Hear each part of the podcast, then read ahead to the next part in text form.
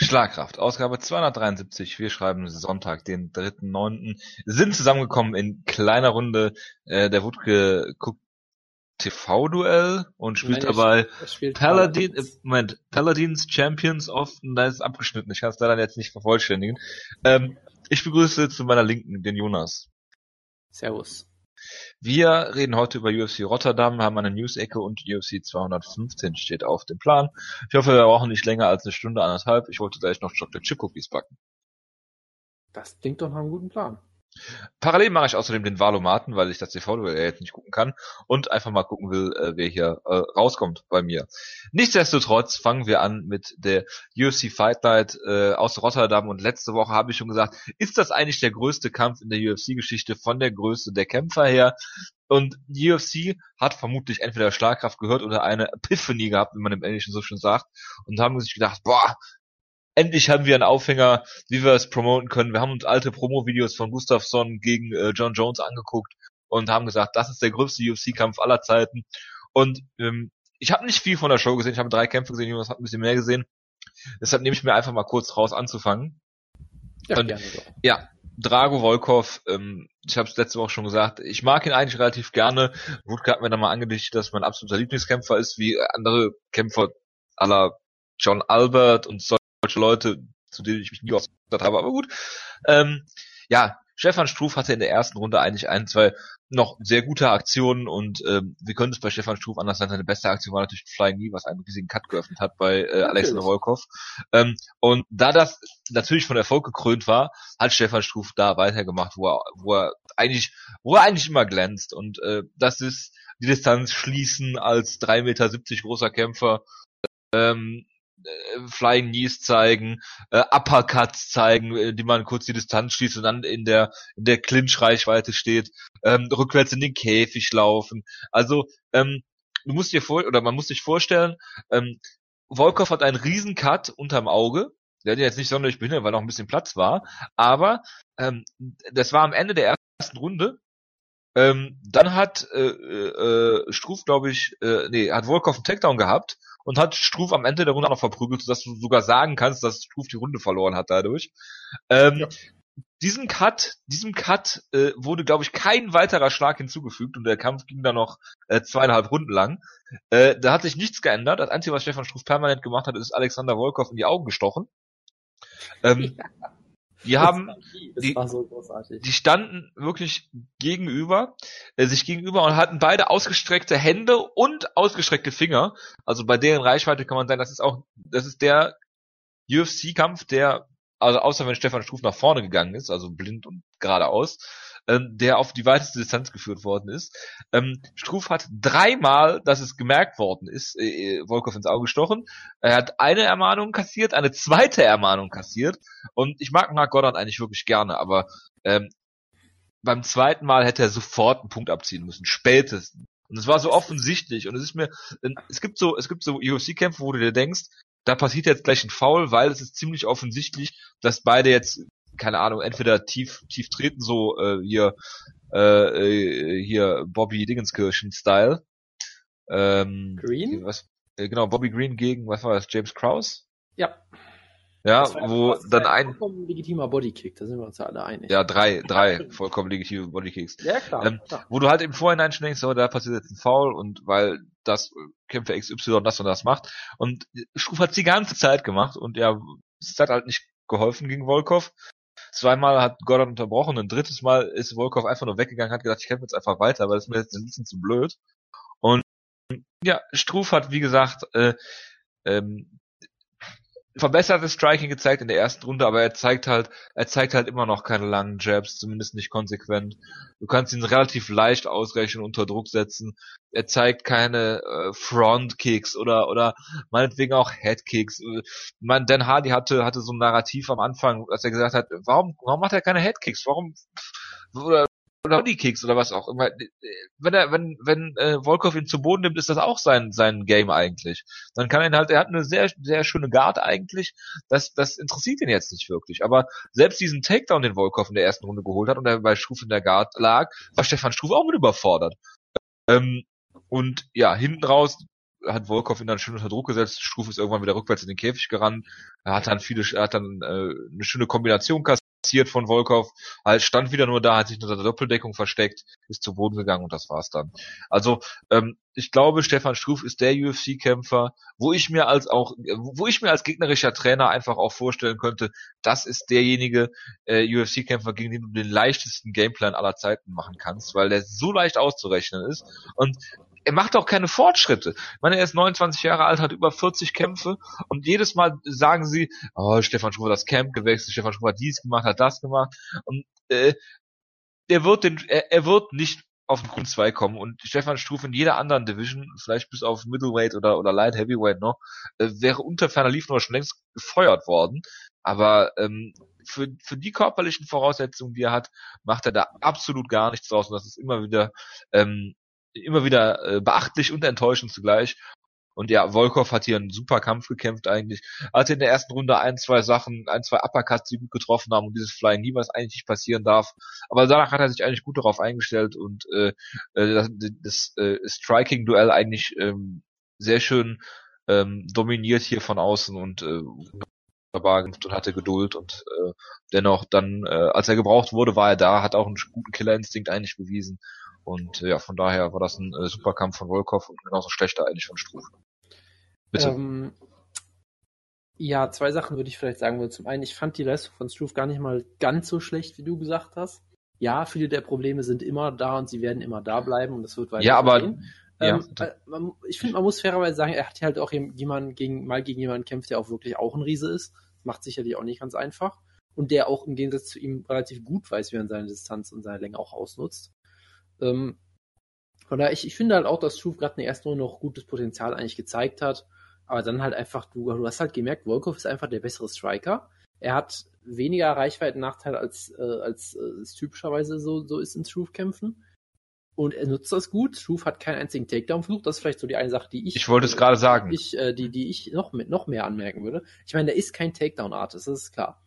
Aber ich hätte halt schon gedacht, vielleicht, ich meine. Soll halt Guard pullen. Ich meine, ja, weiß ich nicht. Also, das hättest du in der dritten Runde auch schon machen können, ja, weil der Kampf wirklich, wirklich dann nur noch nur noch einseitig war komplett. Äh, in der ersten Runde noch nicht vielleicht, in der zweiten Runde vielleicht auch noch nicht, aber in der dritten hast du halt, du hättest schon merken müssen am Anfang der dritten Runde, okay, der muss irgendwas ändern, sonst, gibt, sonst wird er ja ausgenockt. Das war eigentlich relativ klar irgendwie. Ähm, und ich meine, wenn er eh schon die Distanz immer schließt, hätte er vielleicht auch mal einen Clinch versuchen können, dann einen Bodylock-Takedown oder so, aber gut. Ähm, das fand ich halt auch beeindruckend, wie er halt das eine Mal dieses, dieses Flying Knee gelandet hat und Volkovs Wort gesagt hat, okay, ich nehme ihn einfach mal zu Boden. Volkov, der überhaupt nicht als Ringer bekannt ist, es locker geschafft hat, ihn halt auch ziemlich verprügelt hat. Das war halt auch so demoralisierend, glaube ich. Äh, weil bis dahin fand ich Struve echt äh, ziemlich, ziemlich solide für seine Verhältnisse im Stand eigentlich. Hat da, hat da Volkov einige Male hart eingedeckt. Und dann ging es halt alles äh, dann doch relativ rapide bergab. Äh, die Fouls, ich fand sie absolut großartig. Ich wollte da noch mal kurz drauf eingehen. Äh, ja, weil, weil, du auch bescheuert bist. Weil, nein, ich fand sie großartig. Er zeigt dieses erste Foul, diesen ersten Eyepoke, wird dann schon streng ermahnt. Ja, ich, ich meine sogar, genau, dann kommt der, dann kommt der zweite, äh, dann sagt McGoddard ganz klipp und klar, ich nehme dir sofort einen Punkt weg, wenn du die Hand auch nur ausstreckst. Es ist mir scheißegal, ob du ihn triffst oder nicht. Was macht Stephen Drew gefühlte 20 Sekunden später? Er streckt die Hand aus und das Geilste war halt, er hat selber sofort gemerkt und sofort hat er angefangen, sich zu entschuldigen bei Volkov. Voll dämlich. Und Mark Goddard stand daneben und hat nichts gemacht. Das war einfach nur großartig wo er noch zehn Sekunden vorher gefühlt dass du, dass du, dass du dich über sowas freuen kannst. Nein, es ist, es ist Slapstick, ganz einfach. Nein, es ist einfach nur lächerlich. Ja, natürlich. Und man kann halt äh, äh, deine Sicht haben und sagen, es ist furchtbar, oder man kann sich drüber amüsieren über die äh, Kaputtheit von allem.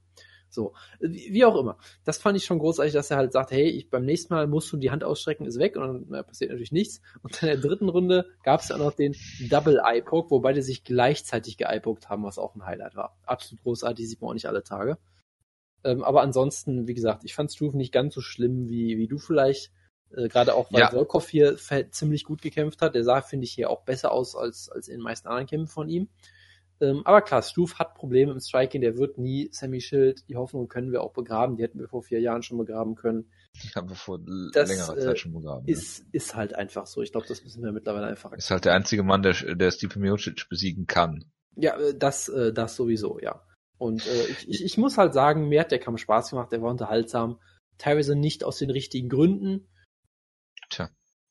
Ja, ich habe halt, äh, ich habe halt höhere Ansprüche an einen UFC-Kämpfer, der seinen 20. Kampf hier hat. Äh, oder 19. in der UFC. Und äh, ja, das Stefan Struf besitzt halt null Kampfintelligenz. Und das siehst du an diesen Flying Knees, das siehst du daran, dass er rückwärts in den Käfig läuft, aber das siehst du auch an so kleinen Sachen wie Paul begehst, entschuldige dich, dich noch nicht dafür oder ja. geh zurück oder mach einfach weiter. Mach einfach weiter, als wäre nichts gewesen. Das ist total dumm von Stefan Struf einfach auch in den Situationen dann, sich auch noch zu entschuldigen. Du kannst ganz klar sehen, dass Mark Goddard beim ersten iPoke nur Stefan Struf anguckt und ihm ins Gesicht guckt. Der hat den iPoke nicht gesehen. Wenn Volkov mich zurückweicht und äh, Struf sich entschuldigt, dann sieht dann, dann geht Goddard unter Umständen nicht dazwischen und Struf gewinnt den Kampf. Völlig egal wie. Aber ähm, er besitzt halt null Kampfintelligenz. Und normalerweise, er weiß doch, dass er, er ist gewarnt und beim dritten Eye-Poke hätte, hätte selbst Mark Goddard nicht anders gekonnt. Dem, dem war es dann halt auch einfach zu blöd, glaube ich.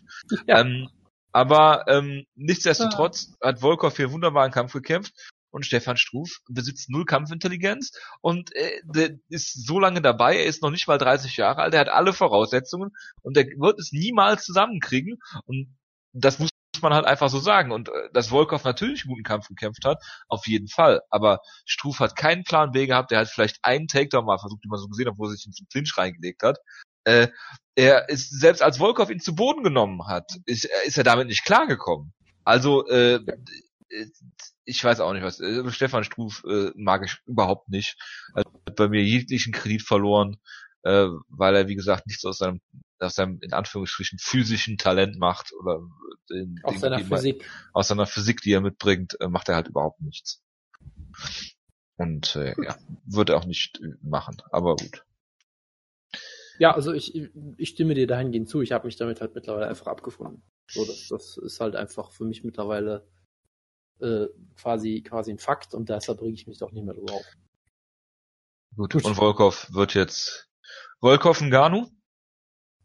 Äh, von mir aus gerne. Ich meine, es ist Heavyweight, du hast so viele Optionen auch nicht. Ähm, nee, ich meine, zerschießt ja. man sich damit zwei Container oder kann man das buchen? Ja, ich weiß immer noch nicht, ob Volkov. Ja, also ich sehe ihn immer noch nicht als Elite Heavyweight eigentlich. Aber äh, von mir aus kann man es machen. Ja, aber viel ist doch nicht mehr über ihm, oder? Nö, nee, klar, also so meine ich das auch nicht. Also du könntest natürlich sagen, äh, für mich ist er halt immer noch der Typ, der gegen Tony Johnson verloren hat, weil er einfach keine Takedowns shoppen kann. Äh, das heißt, von mir aus kannst du ihn auch gegen Curtis Blades stellen oder sowas, aber dann, dann haust was, du den was ist halt das eigentlich? Weg. Was habt ihr eigentlich alle für einen Curtis Blades Fetisch? Junge, er ist unter 30. Ist Ist Struf auch. Ist ja Definition ein Top geworden, meine ich, ne? Mit was? Ähm, gegen Marcin Tibura kämpft er gegen Mark Hunt, glaube ich. Ja.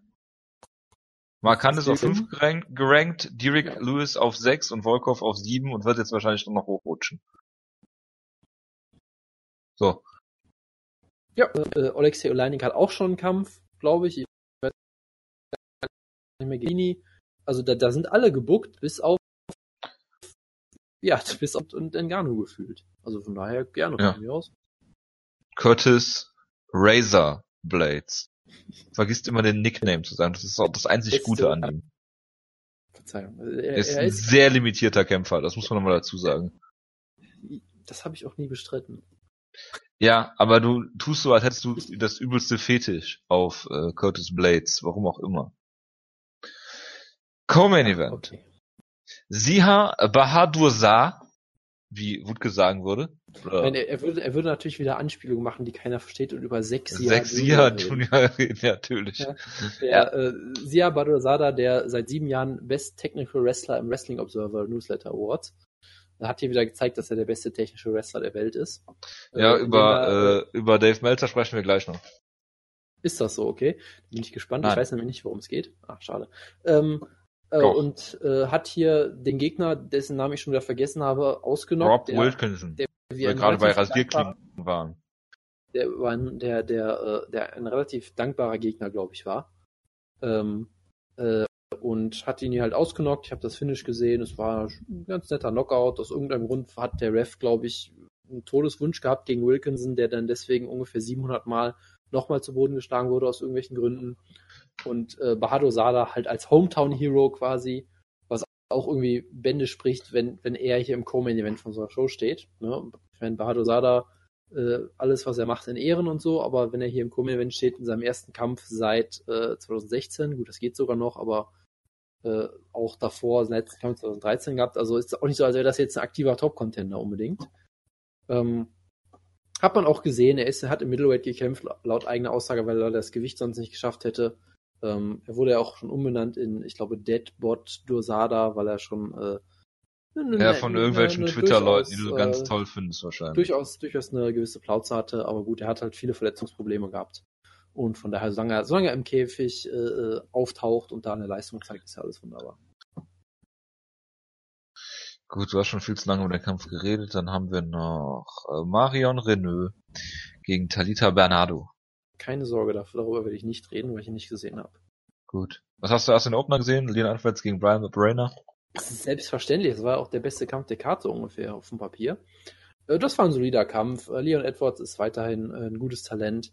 Hat hier überraschenderweise eigentlich vor allem mit seinem Grappling gewonnen. Der kommt ja auch eher so aus dem Striking hat das aber ganz gut gemacht, hat Barbarena kontrolliert. Und Barbarena ist halt ein wunderbarer Gatekeeper, der einfach unfassbar viel einstecken kann.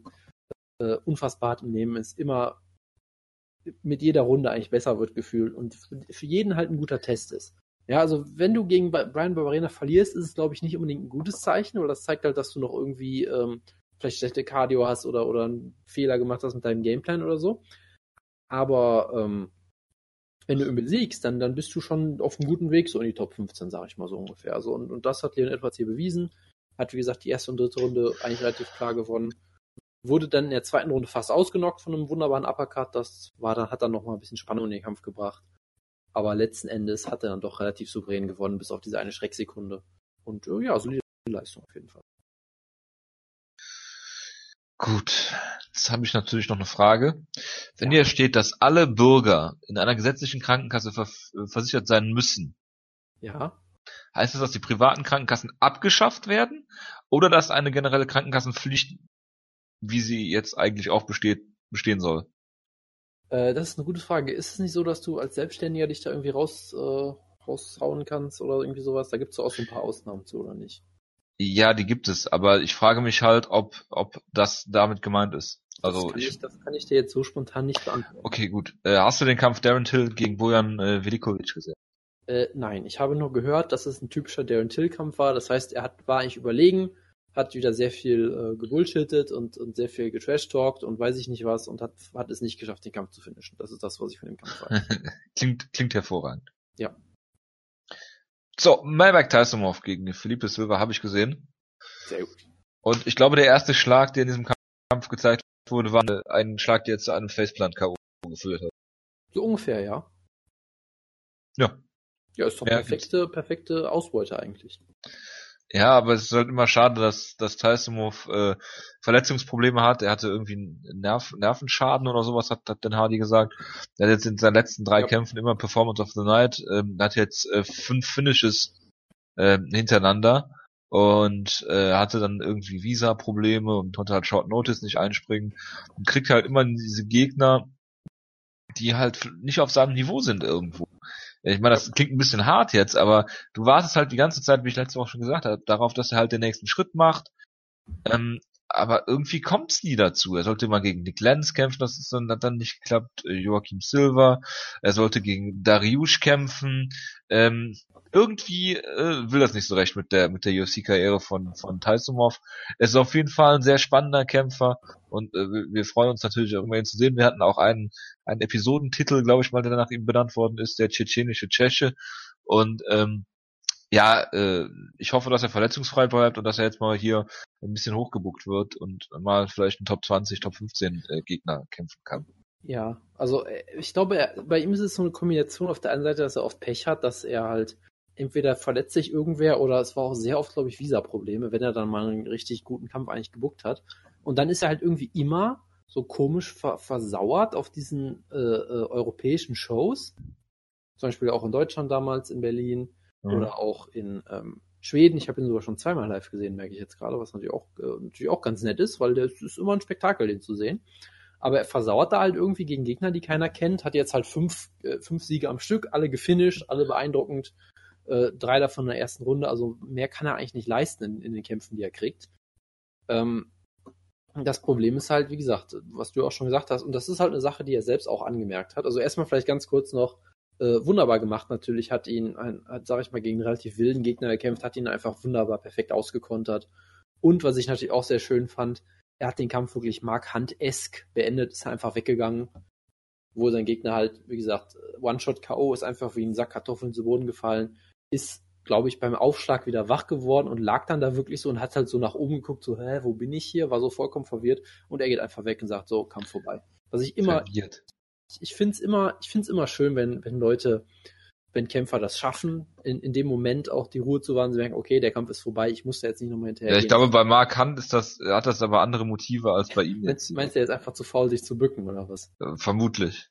Wie, wie auch immer. Ich, ich finde es halt immer schön, wenn Leute es äh, selbst in der Hitze des Gefechts mit dem ganzen Adrenalin und so schaffen, das äh, sofort gut einzuschätzen und dann zu sagen, nee, ich muss jetzt nicht nochmal auf den Typ. Das wäre sehr äh, fair, war es auf jeden Fall. Weil genau. ich glaube, er hat das wirklich gesehen und wollte genau. nicht den Kampf selbst beenden, so nach dem Motto, ne? Genau. Äh, hast du das Post-Fair-Interview gesehen? Nein. Da hast du in dem Moment wirklich mal was verpasst, weil er war auch sehr frustriert, hat auch gesagt, ich möchte jetzt endlich gegen Top-10-Gegner, hat dann Leute aufgezählt, hat erstmal gesagt, nein, ich möchte, ich kämpfe gegen jeden, ist mir egal, gib mir einfach irgendeinen guten Gegner, verdammt nochmal, so mehr oder weniger. Und dann hat den Hardy nochmal nachgebohrt und gesagt, ja. Der Deutsch geredet?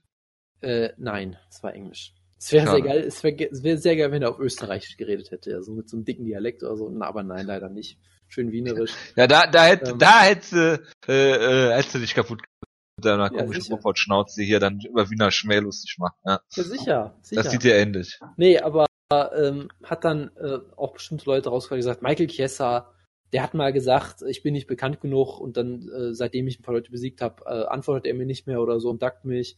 Und wen hat er noch gesagt, irgendwie, noch ein, ein, zwei Leute irgendwie und dann das, das, das Highlight war, als er gesagt hat, Nate Diaz hat gesagt, wenn er 20 Millionen kriegt, wird er, wird er in meine Heimatstadt gegen mich antreten. Aber ich glaube, der Nate Diaz, der raucht einfach zu viel Gras. Das hat er nicht ernst gemeint und dann war die Promo vorbei. Es war, es war eine schöne Promo. Er hat wirklich einfach auf, auf Englisch die ganze Zeit gehalten und halt mindestens schon mal drei Leute rausgefordert, was, was sehr schön war und generell quasi die ganze Top 10 so on notice äh, äh, geputtet, wie man jetzt auf wunderbarem Denglisch sagen würde vielleicht. Ähm, das, das, war, das war schön. Das war genau das, was er auch gebraucht hat, glaube ich. Ein spektakuläres Finish und jetzt wird's hoffentlich auch mal. Ja. Weil es ist, es ist Lightweight und ich fände es einfach schade, weil der Typ ist jetzt auch schon seit ich irgendwie, ich weiß gar nicht, er wurde von den Hardy immer so als Young Man bezeichnet. Ich meine, der ist 29, was jetzt auch nicht alt ist, aber es ist auch nicht jung für ein Lightweight und er kämpft halt seit wirklich Februar 2007, seit zehn Jahren. Das heißt, der ist, glaube ich, jetzt ein fertiges, äh, fertiger Kämpfer. Ich glaube nicht, dass er noch wirklich äh, Entwicklungssprünge macht unbedingt. Ja, glaube, frag, mal, frag mal bei Robbie Lawler nach. Ja, Ausnahmen bestätigen die Regel. Ich glaube ja, halt, Robbie Lawler macht seit seinem äh, äh, hier äh, Man-of-Kampf gar keine Sprünge mehr.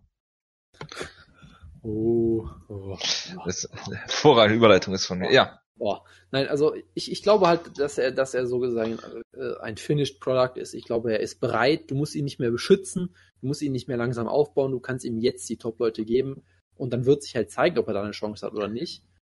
Ähm, und ich glaube, er kann sich mit der Top 15 auf jeden Fall messen. Ich meine, ich sehe jetzt keinen Grund, warum er nicht Kampf kriegen sollte gegen, weiß ich nicht, Benil Dariush, Evan Dunham, Pettis, gut, der hat jetzt einen Kampf, Michael Chiesa vor mir. Also solche Leute, warum nicht? Chiesa. Ja, Chiesa, wie auch sein, immer. Also, seinen äh, Vertrag auch verlängert. Ich, ich finde, es ist auf jeden Fall Zeit und ich, ich bin sehr gespannt, wie er sich da schlägt. Ja. Äh, Michel äh, Praceres ist der letzte, der ihn besiegt hat, also Taisumov. Der hat hier auch gewonnen mit einem NS-Choke. Ja, schon seinem zweiten, da muss man, da, da wird man langsam sehr skeptisch, was so seine. Äh, nein, aber ähm, der, was? Der, der, hat auch das Gewicht verpasst. Der, der Traktor, der auch wirklich aussieht wie ein, ja, ein Traktor oder ein Kühlschrank oder ich weiß auch nicht was, und äh, das ist wirklich, glaube ich, seine neue Lieblingstechnik, dass er sich einfach auf seinen Gegner draufsetzt und einfach so massig ist, dass der Gegner einfach tappen muss, egal was er macht. Es ist wunderbar. Ich habe aus dem Finish aber auch nichts gesehen. Eine Dampflok. Und ich, ich finde es halt, ich find's halt gut, dass, äh, dass der Spirit von Gleison Tibor einfach weiterlebt und solchen Leuten wie Presaris. Äh, das ist einfach schön. Das, das freut, das freut mich einfach. Nur die unfassbar gigantisch breiten Brasilianer, die Slam-Takedowns holen, Leute, die nicht am Boden kontrollieren können und dann irgendwie gewinnen. Das ist, ist, ist, Und irgendwann durch einen Drogentest fallen. Es ist einfach wunderbar. Gut, hast du Habilov gegen Green gesehen? Äh, ich habe gesehen, dass Habilov einen schönen Suplex gezeigt hat und danach war es der gleiche Habilov-Kampf, den es immer gab, nämlich stinklangweilig, dann habe ich ihn ausgemacht. Finde ich gut. Ich wollte noch eine alte Schlagkraft äh, Oh Gott. Sache rausholen. Weil wir gerade von Suplessen reden und, und Slams. Ich habe hier ein Daily Motion Video mal reingepostet in den Gruppenchat, was ich letzte Woche auch schon machen wo wollte. Ähm, es ist ein gewisser Yusuf Sadulayev, ich weiß nicht, ob der dir was sagt. Äh, bei der Dream, warum hast du das Video jetzt gelöscht? Ich kann das posten, bis ich schwarz werde. Ich weiß nicht, Ähm, wovon du redest. Ich, ich sehe hier kein Video. ja, Was- was für- ich werde das, Video? Jonas, der Klügere gibt nach, ich werde es nicht sein. Und, äh, Da können wir uns drauf einigen, ja. Ja. Also dieses Video werde ich jetzt hier endlos posten. Auch auf sämtlichen Kanälen, selbstverständlich. Verlinken, Jonas. Ich meine, das ist fatale Liebesmühe, wenn du jetzt jedes Mal das löst. Es ist in der Zwischenablage und wird. Ich Du hast hoffe, dass, dass die Leute ihre Push-Mitteilung haben. Weil Das- sonst, sonst Jojo, geht's. Jojo, Jojo, du hast recht, ich bin der Klügere, ich gebe nach. Das finde ich gut. So. Dann, ähm, Alexander Rakic gegen Francis Barroso, der natürlich wieder einen Kampf verloren hat. Natürlich. Hast, natürlich. hast du hoffentlich nicht gesehen. Ähm, ich habe mir den Kampf noch angesehen, äh, Sabit Mago äh, mit Shariporov gegen äh, Mike Santiago. Das ist ein einfach, weil ich- Name, oder? Das ist ein hervorragender Name. Und äh, äh, er ist ähnlich wie Habilov oder Sadulayev äh, Russe und äh, ist 1,85 Meter groß im Featherweight und sollte eigentlich gegen mich ein antreten hier in seinem Debüt. Und ähm, deswegen habe ich, äh, hat gedacht, guck ich mir den Kampf mal an. Und ähm, ja, äh, Magomed Shariparo, äh, Sharip, Sharipov, Sharipov, okay, das reicht auch, ähm, hat ähm, sehr flashy äh, ist er äh, von seinem Stil her. Er hat mich so ein bisschen an Jair Rodriguez erinnert. Ähm, Ja. Hat auch einen Showtime-Kick gezeigt, der überhaupt nicht getroffen hat und total gehypt worden ist. Wo ich Jojo. mir halt denke, okay, das kann Jojo. ungefähr jeder. Ja, Der Wille, der Wille zählt. ja super. Ähm, der, seine erste Aktion war irgendwie ein Spin-Kick, wo er sich auf die Schnauze gelegt hat nach fünf Sekunden. Ähm, Jojo, Jojo Wille zählt. ja, lass mich raten, du hypst ihn jetzt. Ich habe in meinen Shownotizen schon geschrieben, der nächste Hype-Kämpfer aus. Ja, das habe ich mir fast gedacht. Ja, natürlich. Das ist doch vollkommen offensichtlich, oder? Ja, ich, weil ich, hatte, ich, ich hatte halt darauf spekuliert, dass du den Kampf nicht gesehen hättest. Aber äh, jetzt Ja, äh, kann ich halt nicht direkt äh, äh, einen raushauen natürlich. Der Showtime, der, der Showtime-Kick jetzt schon die Aktion des Jahres, auch wenn er nicht getroffen hat. Ähm, nein, aber äh, die Aktion des Jahres, super. wunderbarer Typ. Großartig, ganz, ganz großartig. Ja, auf jeden Fall. So, in Dagestan geboren. Former ACB Featherweight Champion. Das sind nur gute Dinge, die ich hier lese über ihn. Und äh, äh, Style ist Wushu, also es passt eigentlich zu dir und zu Wutke vor allem hervorragend. Ja. Ja, Dann also, ab, du- äh, äh, bitte, was willst du? Ich, ich wollte wirklich noch eine kurze Sache sagen. Ähm, ich fand ihn hier wirklich äh, ziemlich überzeugend, muss ich auch sagen. Ich meine, äh, ich kann jetzt seinen Gegner natürlich nicht so ganz einschätzen, Ja. Santiago, das ist halt immer so das Ding, ne? Aber ganz ehrlich, es, es, es war ein UFC-Debüt. Ja, und äh, dafür, dafür kann man da, äh, kann man da schon mal äh, davon ausgehen, dass es, sag ich mal, zumindest ein okayer Kämpfer war. Und ich finde, der hat sich hier gut gemacht. Die Spin-Kick haben natürlich größtenteils nicht getroffen, aber das ist ja auch egal. Äh, Das reicht auch schon, wenn, wenn sie dich davon abschrecken, äh, nach, wild nach vorne zu stürmen oder ähnliches. Ähm, Ich fand halt das Striking da dennoch auch mit seinem Boxen sehr schön aus. Äh, Sehr aggressiv, wenn er dann mal die, äh, die Möglichkeit gesehen hat. Und ich fand halt auch, äh, Takedown Defense sah ziemlich gut aus, was man auch nicht erwarten würde, weil er halt wirklich gebaut ist wie ein Zahnstocher, so ungefähr. Und diese ganze Finishing-Sequenz fand ich einfach sehr schön. Wie er einen Takedown versucht, dann kontert im Clinch, den Gegner zu Boden nimmt, sich den Rear Naked Choke sucht. Also das war wirklich, wie ich finde, ein sehr gelungenes Debüt. Wir werden sehen, wie weit er für, es für ihn reicht. Ich habe keine Ahnung, weil, wie gesagt, Verliert den nach- nächsten Kampf. nach, nach einem Kampf gegen einen Mike Santiago, den ich nicht kenne, ist mir das, äh, finde ich das zu schwierig einzuschätzen. Aber er ist auf jeden Fall ein unterhaltsamer Kämpfer. Ich glaube, mindestens ein guter Actionkämpfer könnte er werden. Vielleicht sogar ein Contender oder ähnliches. Wie gesagt, dazu äh, muss ich erstmal noch ein bisschen mehr von ihm sehen. Gegen Nick Khan hat er eine langweilige Decision verloren. So. Gegen Abdul Kerim. Hätte er sowas von gewonnen. Alter, der ist doppelt so groß wie Nick Hein. Ja und? Mindestens. Ich, fänd, ich Ja, fand's und? halt, ich finde es halt sowieso großartig, dass Nick Hein. Also können kleine, ja, er, er geht eine gewisse Klasse runter und seinen größten Nachteile Ja. zu bla bla bla ist einfach James aufgesagt. Nick So, also, ähm, Mike Santiago ist einfach niemand, den man kennt und der wahrscheinlich auch nicht besonders gut ist, weil die den irgendwo bitte. hergekarrt haben. Mike der wahrscheinlich- Santiago war bei der Dana White's Tuesday Night Contender Series und hat gewonnen. Ja, also bitte. Was willst du mehr von ihm verlangen? Und er, und er Äh. aus dem renommierten Gym Top-Notch Fitness. Ja. Willst du sonst noch was sagen? Ähm, Abdul Kerim Edilov hat gewonnen in einem Kampf, der nur gebuckt wurde, um ihm Sieg zu geben. Ich verstehe bis heute nicht, warum, warum sie sich damit, damit brüsten wollen irgendwie. Weil ich meine, er ist halt ein äh, Lakai von, von Kadirov und äh, sehr enger Vertrauter. Und es ist ja nicht so, als wären diese Leute subtil. Das heißt, die haben direkt ein Dutzend hochrangige äh, äh, Offizielle dahin geschickt, die teilweise sehr berüchtigt sind, die dann bei, bei der Show waren Müssen wir darüber und so weiter reden? und so fort. Ja, ganz kurz noch, ganz kurz. Ich verstehe, in dem Sinne, Edilov ist vielleicht, vielleicht ein Top 15 Heavyweight, keine Ahnung, er ist ziemlich gut, er ist noch relativ jung, glaube ich. Von daher aus sportlichem Sinn, okay, klar, macht Sinn, den zu verpflichten, wenn er 25 Jahre alt ist und scheinbar ganz gut ist. Aber ich verstehe einfach nicht, warum er, die, warum er diesen Aufwand wert sein soll mit dieser ganzen schlechten PR und dass du ihm dann wirklich noch so einen Gimmie-Kampf gibst gegen jemanden, der schon zwei Kämpfe vorher verloren hat, nur um ihn aufzubauen. Ich, ich Das ist verstehe. der UFC völlig egal. ja, das sieht man. Ich verstehe. Sie halt haben nicht- Cody East verpflichtet. Ja, da, da könntest du wenigstens behaupten, dass sie es vielleicht nicht wussten. Dass sie einfach nur Nein. dämlich waren und es nicht gemerkt haben. Hier Nein. machen, hier Das darf, einfach, das darf einfach nicht passieren. Natürlich darf es nicht passieren, aber da könnte ich es mir vorstellen, dass es passiert. Hier ist es offensichtlich und sie haben offensichtlich. Warum ist es doch rausgekommen und sie haben Cody East trotzdem nicht entlassen? Der UFC ist alles egal. Ja, gut. Gut. Das, ja, sorry, das ist so. Aber das kann man jetzt finden, wie man will, aber das ist einfach so.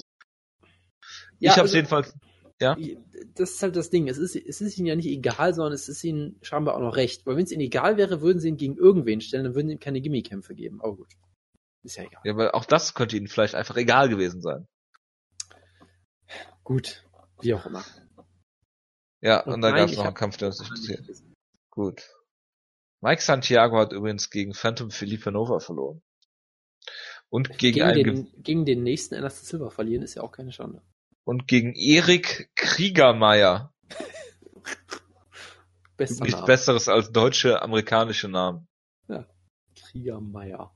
Sind auch Ja. zwei, zwei sehr verschiedene Berufe irgendwie vermischt worden. Das finde ich sehr schön. Der Meier? Ist das nicht irgendein so ein klassischer Beruf auch? Ich habe keine Ahnung. Ist Müller. auch egal. Ja, gut. Gut, dann schließen wir UFC Rotterdam und vergessen es ganz schnell wieder. Und kommen zur News-Ecke und ich Äh, bin froh, dass wir heute kein Ronda Rousey-Segment haben. Was? Sorry, ganz kurz. Hörst du das auch? Nicht im Ernst. Auch nicht im Ernst. Selbstverständlich. Aber das ist jetzt nicht dein Ernst. aber, aber selbstverständlich.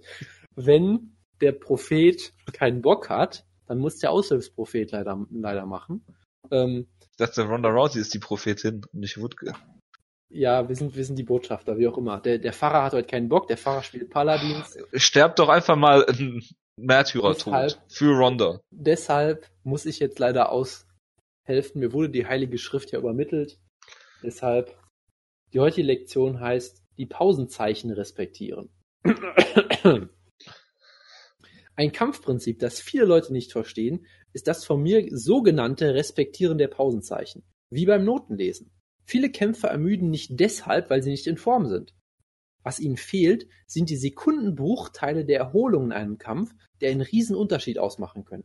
Dabei handelt es sich um Augenblicke, in denen ich mich ausruhe, während ich die Gegnerin weiterhin unter Druck setze. Diese Momente erlauben mir, das Tempo den ganzen Kampf über hochzuhalten.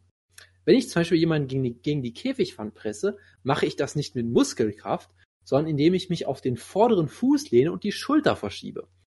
So verlagert sich mein, mein ganzes Gewicht auf die Gegnerin, während sich meine Muskeln ausruhen. Rechtzeitig explodieren und rechtzeitig entspannen, nur so überlebt man. That's what she That's what said. she said. Und die Worte, wie damals geschrieben, gelten auch heute noch. Jojo, wir haben Ja. Geburtstage in der Gemeinde und es sind Was tatsächlich ein paar wirklich großartige Geburtstage dabei. Ähm, Jeder Geburtstag ist großartig. weißt du, weißt du, wo heute Geburtstag hat? Das ist, das ist tragisch. Das ist traumhaft, dass Wutke nicht da ist. Weißt du, wo heute Ja. Geburtstag hat? Der Dominator, Dominic Cruz, wird 32. Ah, Ja, ist das nicht ein Traum? Dann haben wir noch ein paar andere. Wir haben zum Beispiel Lawrence Larkin, Bellator äh, äh, äh, Standout. Kämpfer. Wir haben zum Beispiel, ähm, wir haben zum Beispiel René Nazaré, woher kenne ich jetzt? Das ist irgendein Bellator-Veteran, glaube ich. Brian Cobb. Alles nicht so interessant. Wir haben eine wahre japanische Legende. Hidehiko Yoshida wird 48 Jahre jung. Man, Judo äh, Standout. Man, man darf nie vergessen, seine legendären Kämpfe mit Vanderlei Silva im Gi. Ja, und Ja. wir haben natürlich eine weitere absolute Legende, äh, Alexandru Lungu. Wer den Mann nicht kennt, sollte mal ganz schnell sich die Profilbilder von ihm angucken. Er wird hier gelistet als, steht hier sein Gewicht, 324 Pfund, das geht ja noch. Der Stolz von Rumänien. Ähm, auf jeden Fall ein sehr beeindruckender, äh, beeindruckender Kämpfer. Ich weiß gar nicht mehr, woher genau ich ihn kenne, aber er ist ein, eine, eine wahre Legende in diesem Sport auf jeden Fall. Unter anderem auch mit Kämpfen über Leute wie Jimmy Ambrose. Also äh, da. Und natürlich sein Debüt gehabt gegen James Thompson bei Pride. Also da, das Das ist Ambrose hat wirklich, uns mal geschrieben auf Twitter. Also wir haben ihm geschrieben. ja, das, das, das, das sind großartige Leute.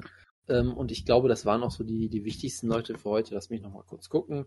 Ähm, ja, ich glaube schon, dass das reicht, glaube ich, erstmal. Aber Jojo, ich weiß nicht, ob dir das bekannt ist. Viele Leute hören uns ja auch erst montags, also Ja, morgen. ich bin mir sicher, dass auch morgen Leute Geburtstag haben. Deshalb habe ich mal geguckt, ob Leute morgen Geburtstag haben. Ähm, Mhm.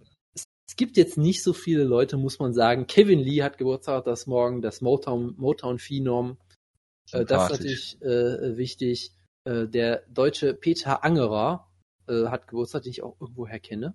Aber ich komme gerade nicht drauf. Jason. David Frank hat Geburtstag, der fucking Power Ranger. Ja. Das ist natürlich sehr, sehr, sehr wichtig. Ansonsten wenig Leute, die Geburtstag haben, aber ein lebendes MMA-Meme hat Geburtstag. Jojo, was verbindest du mit dem Namen Danny Maines? Danny Manis? Ja, Ah, ich, der, der sagt mir was. ja. Ist das, ähm, ist das, nee, das ist nicht der Typ, der, der mit dem, der, äh, Aoki, äh, da. Nein, nein, nein, nein. Ich, ich kann dir einen Tipp geben.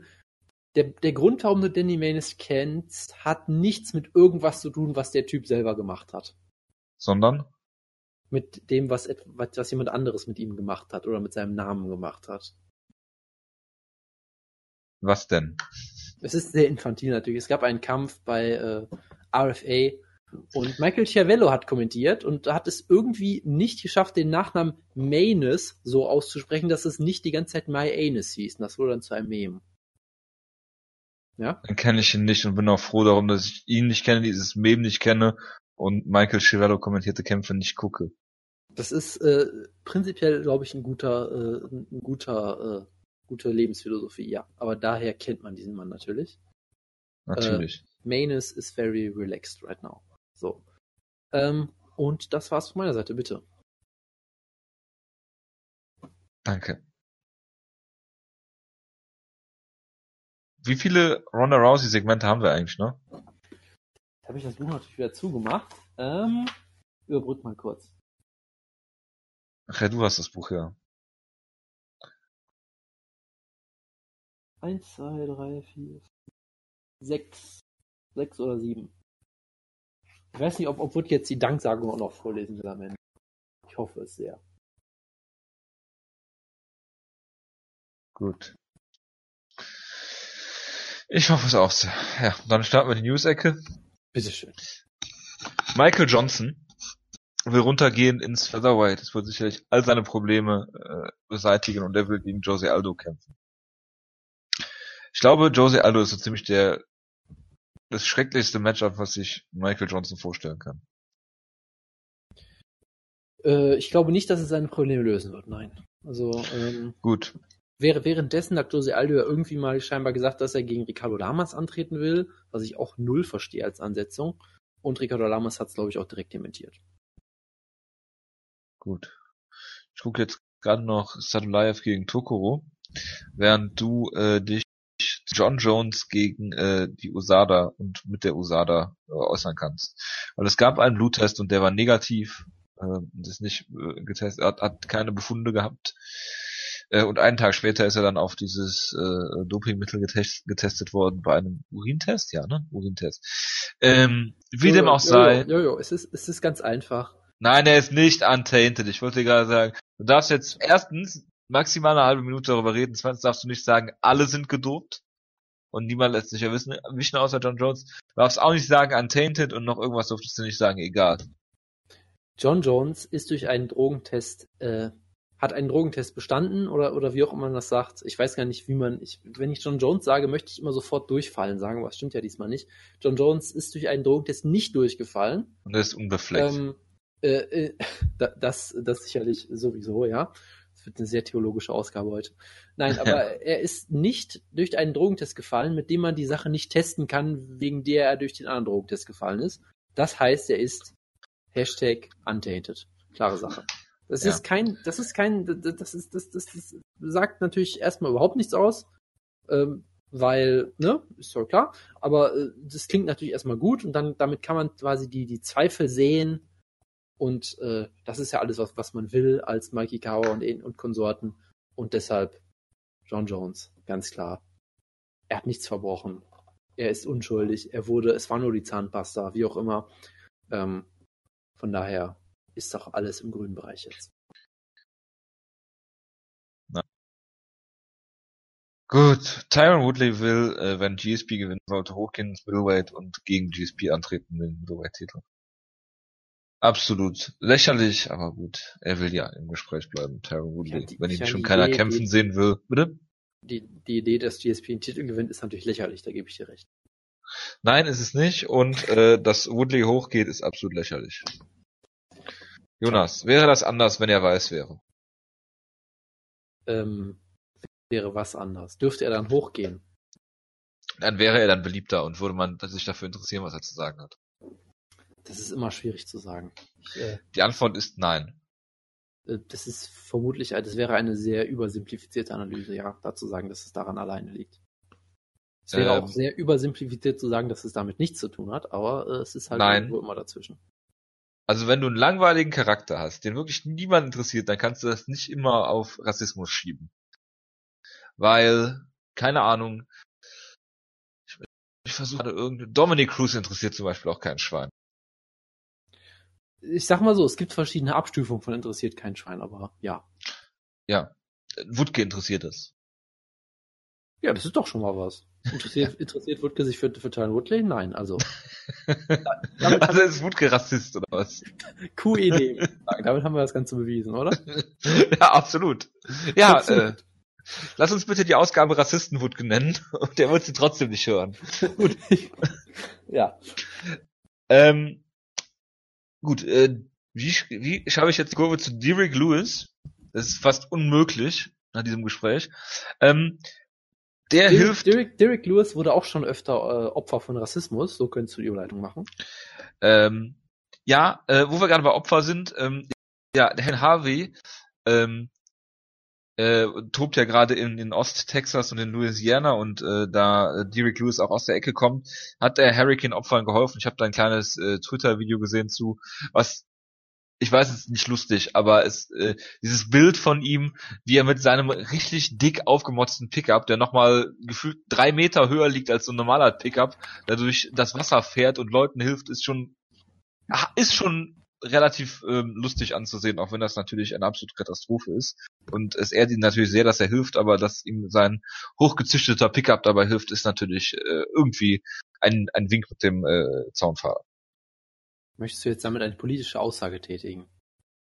Nein, eigentlich, überhaupt nicht. Achso, ich dachte, du wolltest jetzt sagen, dass äh, genau solche Pickups diesen Sturm verursacht haben oder sowas in der Art. Ach so, äh, nein. Okay, gut. Ähm, ja, es ist natürlich äh, sehr löblich von ihm. Hast du auch ge gesehen, dass er gesagt hat, ich partnere jetzt mit der UFC und die UFC hat jetzt sich sehr gnädig gezeigt, sie spendet Ja, jetzt äh, 10.000 Dollar. Ja, das Antrittsgeld für einen neuen UFC-Kämpfer. ja, ist doch super. Ist doch wunderbar. Ja, Ich finde auch geil, ich finde ja auch geil, ganz oft schmücken sich Unternehmen ja, dass sie dann halt irgendwie Geld spenden und dann su super großzügig sind, aber der UFC ist das scheißegal.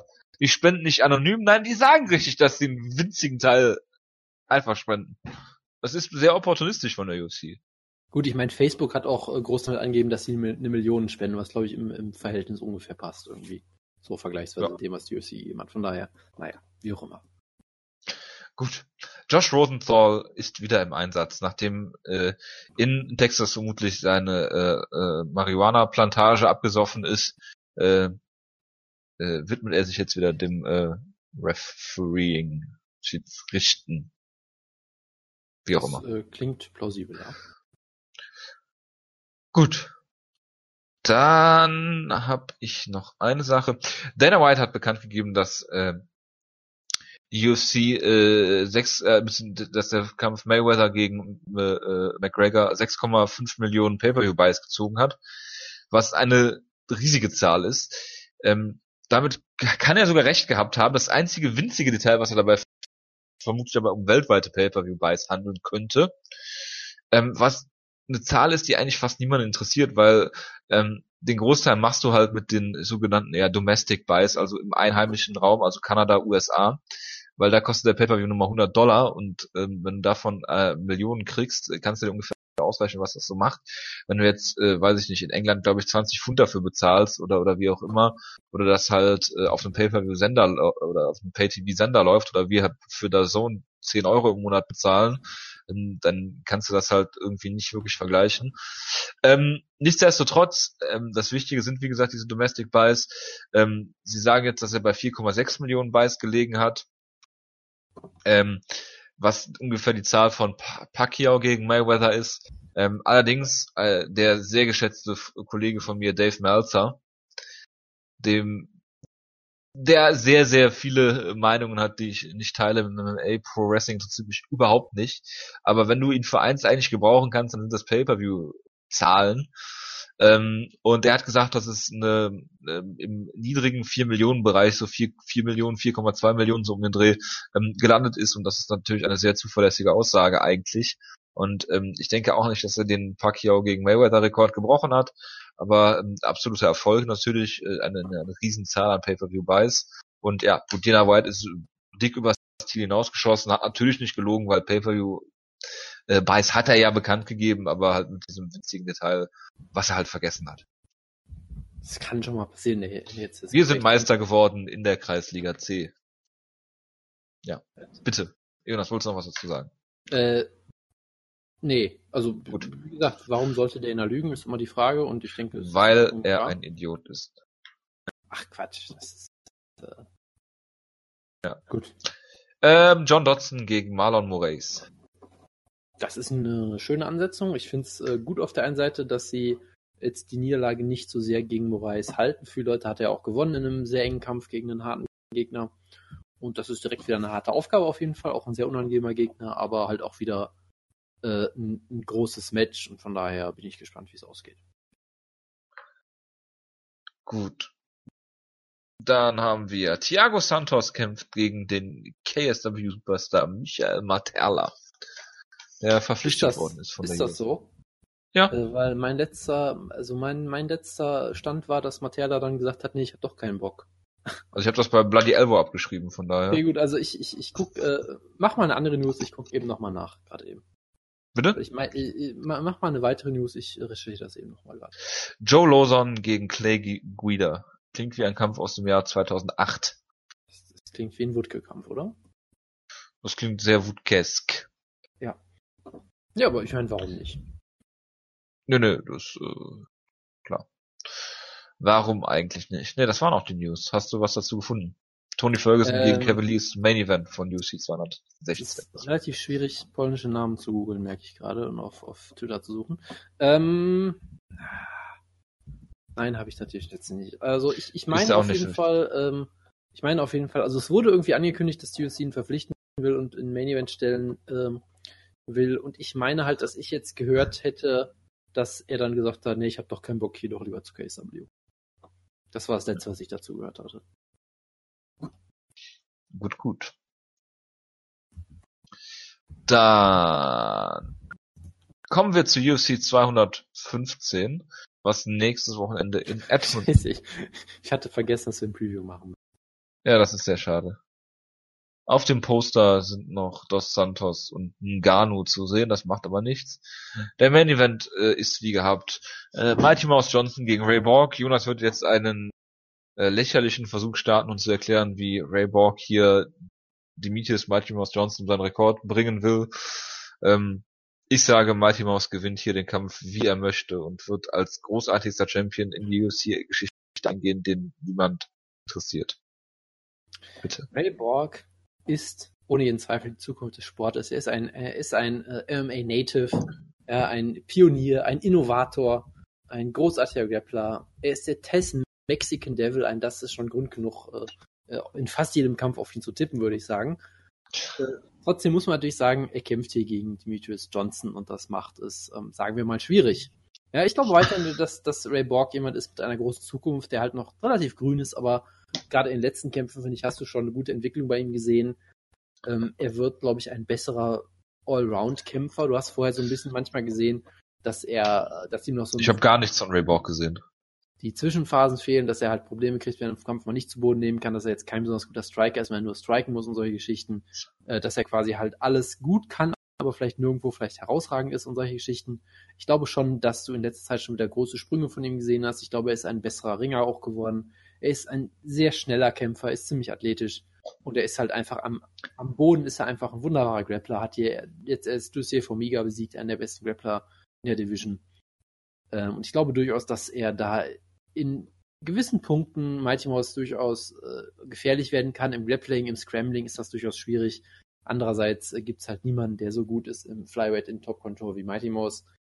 Ähm, und von daher, mein Herz schlägt natürlich für Ray Borg, aber auch für Mighty Mouse und ich muss daher ganz, ähm, ganz äh, neutral sagen, dass äh, das für Ray Borg sich vermutlich zu früh kommt, dieser Kampf. Ich werde ihn trotzdem mit Freude sicherlich angucken und äh, bin gespannt, was passiert, aber letztendlich ist Mighty Mouse halt einfach fast schon ein perfekter Kämpfer im, im Prinzip. Er kann halt alles unfassbar gut. Er ist ein wunderbarer Striker, sowohl jetzt sage ich mal auf, auf Kickbox-Distanz als auch im Clinch gerade. Er ist ein wunderbarer Ringer hat mit die beste Top Control im Flyweight. Du siehst eigentlich außer ihm niemand, der es schafft, Gegner wirklich zu kontrollieren am Boden fast schon. Der Flyweight halt so eine Division mit so kleinen Leuten, die so schnell sind, so flink sind, so gut scramblen können. Und wenn Mighty dich zu Boden nimmt, dann war's das halt. Dann kommst du nicht mehr hoch in den meisten Fällen. Hat, äh, ist ein wunderbarer Finisher geworden, gerade mit Submissions. Wird nicht müde, hat den besten Coach vielleicht im Sport mit, mit Matthew, der ihm immer perfekte Anweisungen gibt. Und das ist halt ein, das ist halt eine Kombination, die kannst du echt schwer besiegen. Und ich, ich glaube halt auch, dass äh, Mighty Mouse hier den Rekord brechen wird. Aller Liebe zu Ray Borg zum Trotz, aber ich glaube, das wird ähm, schwierig. Und wir müssen übrigens noch einen äh, Serientäter-Dingsbums machen. Ach ja, stimmt ja. Ich weiß aber nicht mehr was, was. Ja, ja, ähm, äh, red du erstmal über irgendwas weiter. Ich mach das mal gerade im Hintergrund. Das war mal. Muss über irgendwas weiterreden. Ja, über den Kampf oder über den nächsten Kampf, was auch Ich rede über den nächsten Kampf. Also zu diesem Kampf sage ich nach wie vor, Mighty Mouse wird den Rekord hier brechen. Ray Borg äh, ist äh, sicherlich keine wirkliche Herausforderung für ihn. Und ich sage, er wird den Kampf hier auch finishen. Früh. So, ganz kurz, Barroso gegen Bakic war ein Prelim, äh, Rakic war ein Prelim-Kampf, ne? Ja. Ja. Gut, dann haben wir jetzt einen Maincard-Kampf und ich weiß nicht, wer dran ist, also mach du einfach. Relativ viel gegen Tyson Pedro. So, also äh, Amanda Nunes gegen Valentina Shevchenko ist der Kampf. Ich weiß eigentlich gar nicht, was ich dazu sagen soll, weil ich habe das Gefühl, dass ich dazu schon mal ein Preview gemacht habe, nachzuhören vor einigen Ausgaben. Ähm, das, woran ich mich noch erinnere, ist, dass ich gesagt habe, dass Nunes natürlich, wie man das im ersten Kampf schon gesehen hat, am Anfang sehr, sehr stark ist. Die ersten zwei Runden ähm, dominiert hat, dann äh, konditionelle Probleme bekommen hat, dritte Runde hat äh, Valentina gewonnen und ich hatte halt auch das Gefühl, dass je länger dauert, desto, desto eher wird Valentina den Kampf gewinnen.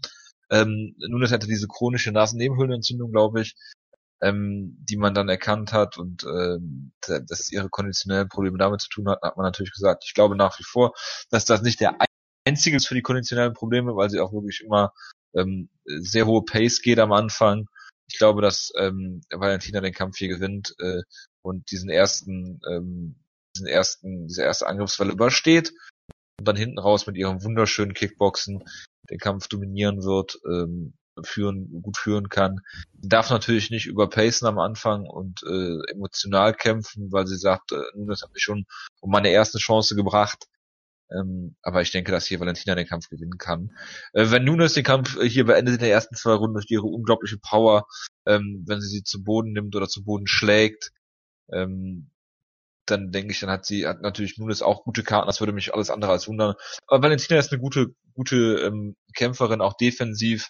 Ähm, Im ersten Kampf hat sie so ein bisschen wahrscheinlich ähm, äh, auch mit dem Takedown gerechnet oder versucht ihn zu verteidigen. Aber sie ist auch eine gute Grapplerin eigentlich. Und ich denke, dass, dass Valentina hier ähm, den Kampf gewinnen kann. Im, Im ersten Kampf war sie ja schon sehr nah dran. Bitte, Jonas. Ähm, ja, ich habe ehrlich gesagt keine Lust, nochmal so ewig über den Kampf zu reden, weil nee, die, die, die, die, Dynamik ist genau die gleiche wieder. Ähm, wie, wie ja die ganze Zeit schon gesagt, ich meine, äh, Nunes ist halt die Zerstörerin im Prinzip, die in der ersten Runde finishen kann. Danach wird es halt dann oft schwierig. Tchevchenko ist eigentlich ein, eigentlich ein Flyweight, technisch sicherlich ziemlich brillant im Stand. Und ich meine, jeder weiß noch ungefähr, wie der erste Kampf lief, halt mit einer eigentlich einer klaren 10-8-Runde für Nunes. Äh, äh, in der, ich glaube sogar in der zweiten Runde damals erst. Aber wie auch immer, auf jeden Fall erst zwei Runden klar geworden, dritte Runde komplett fertig. Ähm, die Probleme werden sie, glaube ich, nie ganz verlassen. Die eine Sache, aber die andere Sache, ich glaube schon, dass sie besser wird. Sie trainiert ja auch noch nicht so lange wirklich Vollzeit. Jetzt auch beim absoluten Top-Team. Äh, ich glaube, sie hat halt physisch große Vorteile und. American Top-Team. Genau, beim, beim, genau, bei diesem Top-Team. Ähm, und ich, ich, ich glaube halt, dass die, diese Dynamik, die Gefahr ist für sie immer da, dass sie nach hinten hin einbricht, gerade natürlich in einem Fünf-Runden-Kampf. Aber es wäre, glaube ich, auch zu einfach zu sagen, haha, beim letzten Mal hat sie die dritte Runde verloren, diesmal gibt es zwei Runden mehr, also verliert sie den Kampf. So um jetzt mal ganz plakativ zu sagen. Deshalb, ich, ich glaube schon, dass sie, äh, dass es durchaus auch möglich ist, dass sie einen Finish holt, wenn sie wieder so, so abgeht. Äh, und selbst dann, ich, ich glaube durchaus, dass sie sich die Energie ein bisschen besser einteilen wird können und ich glaube, sie wird den Titel verteidigen. Gut. Nächster Kampf ist Neil Magny gegen Rafael Dos Anjos und äh, Dos Anjos hat äh, Mitte des Jahres äh, sein Welterweight-Debüt, Welterweight, Entschuldigung, Debüt gefeiert und Tarek Seferdin besiegt. Das ist natürlich absolut kein Meilenstein für irgendwas, weil Tarek Seferdin besiegt eigentlich jeder. Damit wirklich, meine ich wirklich jeder. Ähm, Neil Magny ähm, ist ganz interessanter Mann, der kämpft unglaublich viel, ähm, hat 2015 fünfmal gekämpft, äh, 2016 dreimal, dieses Jahr noch gar nicht, äh, 2014 sogar auch fünfmal, also ein sehr aktiver Kämpfer, unglaublich unglaublich groß auch, ähm, hat eine riesige Reichweite ähm, und ich glaube, das wird hier der, das wird hier der entscheidende entscheidende Punkt sein. Ähm, wenn wir über Konditionsprobleme reden, muss man natürlich auch darüber reden, dass Dos Anjos immer langsamer wird, äh, je weiter der Kampf vor, voranschreitet. Am Anfang ist er immer noch gefährlich, aber ähm, ich glaube auch, dass das kann Magni ähm, aushalten, wenn er ein bisschen clever kämpft, denke ich, dass Magni hier die Decision gewinnt, auch weil ich Dos Anjos noch nicht so richtig einschätzen kann im Welterweight und gerade weil Magni physisch sehr, sehr stark ist. Ähm, Seferdin jetzt jetzt wirklich kein großer Welterweight gewesen, deswegen ich denke, hier wird das Anjas gerade mit dieser äh, Physis von von Magni Probleme haben. Im Grappling äh, würde ich das Anjas den Vorteil geben, aber ich glaube nicht, dass dass er hier einen Takedown holen kann, weil Magni defensiv ähm, gut gute Takedowns stoppen kann und ähm, dafür, dafür müsste müsste das Anjas auch erstmal sehr nah an ihn rankommen und ich glaube nicht, dass Magni ihn so lange äh, so nah ranlassen wird. Und ich sage, dass Magni hier eine Decision also ich, ich finde durchaus gut, wie sie Dos Anjos äh, ranführen, sag ich mal, ins Welterweight. Ähm, weil du hattest halt als Sefedin, der jetzt kein besonders physischer Kämpfer eigentlich ist. Äh, so der gar kein Kämpfer ist eigentlich. ja, okay, komm. Der jetzt kein, kein Monster ist von der, von der Physik her, ja, aber ein guter technischer Kämpfer. Und das hat er ganz gut gemeistert eigentlich. Und, und jetzt hast du halt Magni, der von der, von der reinen Größe und der Reichweite schon ein ziemliches Monster ist. Aber jetzt auch, sag ich mal, äh, ziemlich viele Schwächen hat, die man prinzipiell noch ausnutzen könnte. Also ich glaube, sie fühlen ihn halt durchaus bewusst langsam ran. Ja, sie stehen jetzt nicht sofort gegen jemanden, der physisch unfassbar gut und groß ist und technisch irgendwie einwandfrei, sondern halt Magni, der auch viele Fehler macht. Gleichzeitig natürlich auch ein sehr gefährlicher Kämpfer ist, ohne jede Frage. Ähm, und von daher, ich, ich glaube, es gibt da durchaus gute Chancen für Dos Anjos, gerade weil Magni auch kein so guter Distanzstriker ist, wie er es vielleicht sein sollte. Ich möchte ihn jetzt nicht äh, mit Stephen Slew vergleichen, aber es ist so ein bisschen, finde ich, das ähnliche Phänomen, dass er seine Reichweite oft nicht wirklich effektiv einsetzen kann. Ähm, er ist ein relativ guter Grappler gerade auch. Ich meine, er hat Karen Gastelum, glaube ich, auch mal wieder zu Boden genommen und solche Geschichten. Und er ist auf jeden Fall gefährlich, aber er hat, ist halt auch in vieler Hinsicht ein bisschen unorthodox, macht komische Entscheidungen, teilweise ist manchmal ein bisschen inkonsistent. Ähm, und von daher, ich glaube, es ist ein machbarer Kampf für Dos Anjos. Ich glaube, er, er kämpft hier mit einer klaren Strategie wieder. Wird, glaube ich, das machen, was er immer macht. Er wird wieder versuchen, Druck zu machen, Bodykicks zu machen. Gleichzeitig, glaube ich, auch versuchen, der mobilere Kämpfer zu sein, der halt ein bisschen flinker ist, der äh, eben nicht nur kompromisslos nach vorne rennt wie im Lightweight, sondern vielleicht auch mal einen Schritt zurück macht und vielleicht mal äh, Magni vielleicht kommen lässt und ihn ein bisschen auskontert und so. Ich glaube, da gibt es durchaus verschiedene Möglichkeiten für ihn jetzt wo er halt nicht mehr der größere Kämpfer ist und so weiter. Aber ich, ich glaube halt, das andere hat, glaube ich, den, den klareren Pfad zum Sieg so gesehen, äh, wohingegen halt Magni mich jetzt in, den letzten, in letzter Zeit nur so bedingt überzeugt hat, ehrlich gesagt. Ich meine, der hatte den Hector Lombard-Kampf, der hatte halt gewonnen, nachdem er eine 10-7-Runde oder sowas überstanden hat. Natürlich auch großen Respekt dafür, klar. Von Larkin wurde er zerstört und der Kampf gegen John Hendricks, das war auch ein ziemlicher Krampf von beiden irgendwie. Also keine Frage, er ist, ein, er ist ein sehr guter Kämpfer, sehr gefährlicher Kämpfer auch, aber er ist dann doch relativ inkonsistent und ich glaube halt, dass äh, das Agnes da eine Stufe besser ist. Inkontinent. Das weiß ich Ilia Latifi. Das kann ich nicht beurteilen, aber ich hoffe für ihn nicht. Ilia Latifi ja. gegen Tyson Pedro, der äh, äh, Serientäterkampf.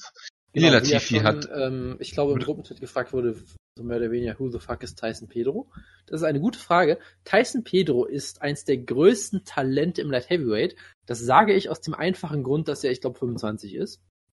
Und damit ist er automatisch ein großes Talent.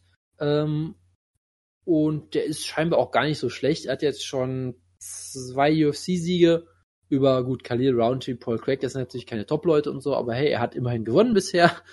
Mehr kannst von ihm nicht verlangen. Zwei Kämpfe, zwei Siege. Äh, ich hab, äh, genau, äh, und von daher, es scheint wohl ein ziemlich realer Kämpfer zu sein. Und er kämpft halt ziemlich halt. realer Kämpfer. So Street Cred in Essen, es hat auch sehr zugenommen jetzt. So leader, habe ich gesagt. Aber apropos so, Street. Realer verstanden. Ja. Apropos ja? Street Cred, wir wissen ja alle, es gibt keinen gefährlicheren Ort in Europa als Malmö, Schweden, wenn man bescheuerten Idioten auf Twitter glaubt. Ähm, und da kommt natürlich ihr Lative ja, her. Das, du bist ja. viel zu viel auf Twitter, was du dir alles immer durchliest. Faszinierend. Das Geht nicht auf Twitter, Leute. Macht was Vernünftiges mit eurer Zeit. So, Ilya Latifi so. hat in... Bitte? Ja. ja, kann ich nur so unterschreiben. Du wolltest was sagen? Äh, ich wollte das unterschreiben. Das war alles, was ich sagen wollte. Okay. Äh, Ryan Bader hat ihn per K.O. besiegt. Äh, da war ich in Amerika, während die Show in Hamburg San Francisco war. Ich glaube, ich habe es nicht nachgeholt. Ähm, Tyson Pedro ähm, ist, äh, wie du schon gesagt hast, ein gutes Talent, ähm, den man auf jeden Fall im Auge behalten sollte. Äh, er ist auch gebaut wie so ein äh, Panzer, eigentlich so wie Latifi. Äh, er hat einen äh, Schwager, den die UFC auch verpflichtet hat, was ich hier gerade bei Wikipedia herausgefunden hat. Und ähm, den hat die UFC verpflichtet. Das ist ein Heavyweight-Kämpfer.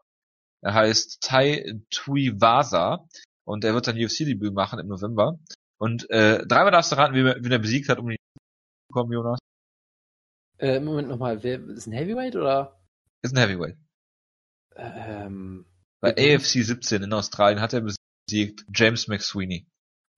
Und wenn das oh, keine UFC-Verpflichtung äh, rechtfertigt, äh, ich weiß auch nicht, James McSweeney jemand, der äh, von äh, Roger Gracie ausstrikt und äh, K.O. geschlagen wird. Aber gut. Das nur nebenbei. Ich sage, Tyson Pedro gewinnt hier den Kampf. Ich kann es gar nicht richtig begründen, außer dass ich sage, das klingt nach einem Kampf, den Ilya Latifi verliert. Und jeder, der Schlagkraft hört oder MMA guckt, weiß, was ich damit meine. Ja, ich schließe mich dem sogar an. Ich, ich habe auch irgendwie, ich habe es irgendwie im Gefühl, äh, dass das ist ja ein, ein Sieg für Pedro. Ich kann es auch nicht so ganz begründen, aber ja. Es ist halt der Sledgehammer, der Bricklayer, und Lyvkranen, Fren, Rosengard. Das sind die Other Names von Ilya Latifi, laut Wikipedia. Opener der Card äh, ist äh, auch ein äh, sehr interessanter Kampf eigentlich, auch wenn sich diese Paarung irgendwie ab absurd anhört generell. Ähm, es ist ein Featherweight-Kampf, Gilbert Melendez geht runter.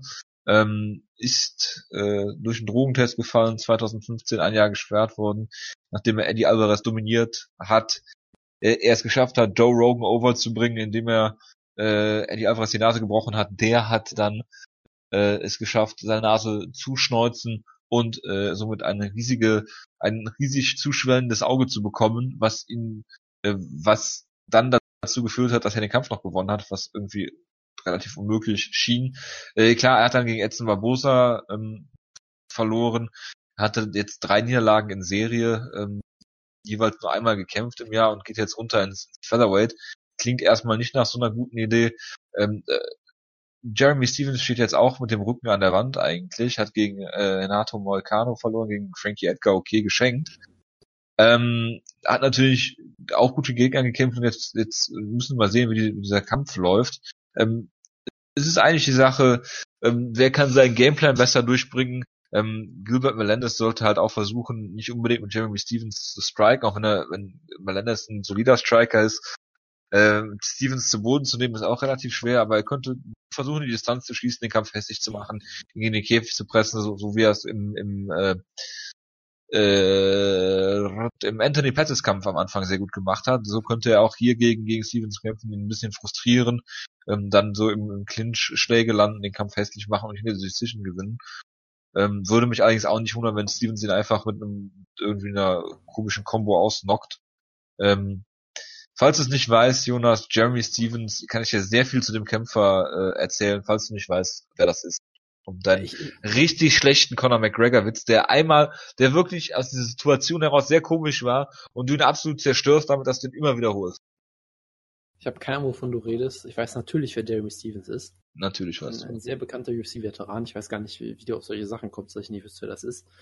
Ähm, ich, ich glaube, die Knockout-Power von ihm ist manchmal so ein bisschen overrated, weil er dann doch relativ wenig Leute ausnockt, wenn dann natürlich brutal. Aber ich glaube halt, dass er dass er natürlich ein, ein, guter Kämpfer ist, aber halt auch so jemand, der gut genug ist, um halt ein Gatekeeper zu sein und alles darüber halt eher nicht. Ich habe halt keine Ahnung, wo ähm, Gilbert Melendez steht, nach dieser Drogensperre und allem. Ich habe halt echt keine Ahnung, wie ich das einschätzen soll. Ich tippe auch aus Sympathiegründen, glaube ich, durchaus auch auf Gilbert Melendez. Ich halte ihn für den vielseitigeren Kämpfer auf jeden Fall. Ähm, ich glaube, er ist ein, ist ein ziemlich guter Boxer, war er immer. Ich glaube auch, dass er technisch eigentlich der bessere Striker sein sollte, etwas vielseitiger sein sollte. Takedowns kann, kann er vermutlich nicht unbedingt durchbringen, aber er kann zumindest versuchen, den Kampf so ein bisschen äh, uh, to, to, mix it up, wie man so schön sagen würde. Ich, ich, glaube, dass er dann doch ein bisschen besser ist. Es kann natürlich sein, dass vielleicht sein Kind jetzt mittlerweile weg ist oder dass er einfach nicht mehr der Alt ist oder so, aber ich tippe. Ach, sein Kind. Der verstanden sein Kind. Ich hoffe, dass seine Kinder alle noch da sind, wo sie hingehören. Aber ähm, nee, also von daher, solange ich den Gegenbeweis nicht sehe, werde ich erstmal weiter tippen. Gut. Dann, äh, Jonas, du weißt, was ich jetzt frage zu Sarah McMahon gegen Kelton Vieira, ne? Du fragst mich, wer Kelton Vieira ist, das kann ich dir auch nicht sagen. Das ist eine UFC-Kämpferin, die schon äh, ein oder zwei Kämpfe in der UFC hatte, glaube ich sogar. Das weiß ich, obwohl ich nicht Frauen beauftragt habe. Er hat schon zwei Kämpfe gehabt, gegen Ashley Allen Smith und gegen Kelly fast Holz. Ähm, Jonas, sind ja? Sarah McMahons Zehen der Schlüssel zum Erfolg? Äh, ich, ich glaube, dass sie nicht unwichtig sind natürlich, aber ich, ich glaube, der, der Schlüssel zum Erfolg ist genereller gesagt vermutlich Ringen. Ich glaube, die Zehn spielen da eine untergeordnete, wenn auch nicht, äh, wenn auch nicht komplett zu vernachlässigende Rolle sicherlich. Aber ich, ich glaube, da gibt es Wichtigeres. Dativ ist dem Genitiv sein tot. So. Ähm, ja, ich glaube, dass äh, Sarah McMahon hier gewinnt, auch weil ich nicht Vera ist und da Sarah McMahon meine absolute Lieblingskämpferin Alexis Davis äh, besiegt hat. Sie stand ja auch mit dem Rücken zur Wand, um hier mal mein Narrativ äh, äh, weiterzuführen, aber hat jetzt drei Siege in Serie gegen äh, gute Gegnerinnen gefeiert und das überzeugt mich äh, sehr. Also Schön. nicht wirklich, aber gut. Henry Cejudo kämpft gegen Wilson Reis. Äh, Wilson Reis, der ja eigentlich einen Titelshot hatte gegen Mighty Mouse und dann direkt in die Undercard wieder gebuckt wird, wie sich das gehört äh, für die UFC ähm, nach der Niederlage. Ähm, kämpft gegen Henry Cejudo. Der äh, ja hat diesen engen Kampf äh, verloren gegen Benavides, wo ihn auch viele vor äh, vorne hatten, hat sogar mal einen äh, Punkt abgezogen bekommen in dem Kampf da. Ähm, das ist ihm dann zum Verhängnis geworden und ich denke, dass Cejudo hier den Kampf stehend halten kann. Äh, er ist auf jeden Fall der bessere Stand-up-Kämpfer, denke ich. Äh, Hayes der bessere, äh, nicht unbedingt der bessere Grappler. Ähm, aber ähm, der Kampf wird äh, nicht zu Boden gehen, weil Cejudo ihn halten kann, wo er ihn haben will. Vielleicht wird er mal ähm, äh, Late Takedowns holen Ende der Runde, um sie dann äh, sicher unter Dach und Fach zu bringen oder sowas. Weil ich denke, dass der Hudo hier Wilson Reis besiegen wird. Ich stimme dir dahingehend zu. Ähm, ich, ich glaube auch, dass es ein äh, machbares Matchup für ist, weil Cejudo hat man ja auch gesehen, der hat für manche Leute ja auch Benavides durchaus besiegt in einem, in einem sehr guten und sehr engen Kampf und ist mittlerweile auch ein richtig kompetenter Striker geworden. Und solange er die Takedowns da stoppen kann, sollte er auch im Stand klare Vorteile haben. Und deshalb denke ich auch, dass er hier gewinnt. Gut, worüber müssen wir noch reden auf der Karte, Jonas?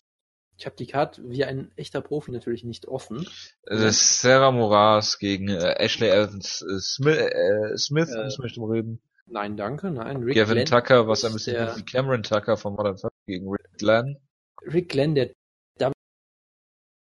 WA, ähm, glaube ich, war das? Ich, ja, doch, doch, müsste er gewesen sein, genau. Jemand, der durchaus unterhaltsam ist, aber muss man auch nicht drüber reden. Ähm, und dann haben wir natürlich noch Mitch Clark gegen Alex Y. Ähm, nein, äh, nein und nein, damit müssen wir über nichts mehr reden. Das ist doch sehr schön. Gut. Warst du nicht mal auf dem Adriano Martins Hype Train, nachdem er Tony besiegt hat, fast? Es ist halt ein Kämpfer, der ziemlich gut ist und manchmal sehr unterhaltsam, manchmal sehr langweilig, aber da müssen wir jetzt nicht auch großartig drüber reden. Gut. Dann war's das, glaube ich, schon. Also ich, ich hätte noch ein Thema, aber ich glaube, du willst ja dich um deine Brownies kümmern, von daher können wir das auch verschieben. Bitte was? Ich habe, ich, ich hätte noch äh, eine Sache, die ich gerade gefunden habe. Jojo, wusstest du, Nein. wer auf medium.com, dieser großartigen Seite, äh, weiter aktuell MMA-Postings äh, macht? Nämlich jetzt Ich kenne Medium.com nicht. 56. Mal eine brasilianische Stimme der Klarheit und Vernunft postet hier seit langer Zeit, wie ich gerade erst mitbekommen habe, immer noch, immer weiter jede Woche seine MMA-Rankings. Ich rede natürlich von Klima Pesana, das habe ich Nein! gesagt. Doch. Der Nein! weiter seine Rankings. Oh doch, oh Tu doch. mal einen Link. Auch Portugiesisch. Ich brauche den Link sofort. Sofort. So, soll ich erstmal, soll ich erstmal ein paar, paar Sachen vorlesen? Ja, ich brauch, ich muss das parallel lesen. Le- Lies vor, ich muss das sehen. Okay, gut. Gut, gut, gut, ist sehr gut. Wo hast du was denn her? Das kam gerade auf Twitter rein irgendwie. Ja, so viel zu, lest nicht auf Twitter. Also, Heavyweight, ich, ich nur ein paar Highlights.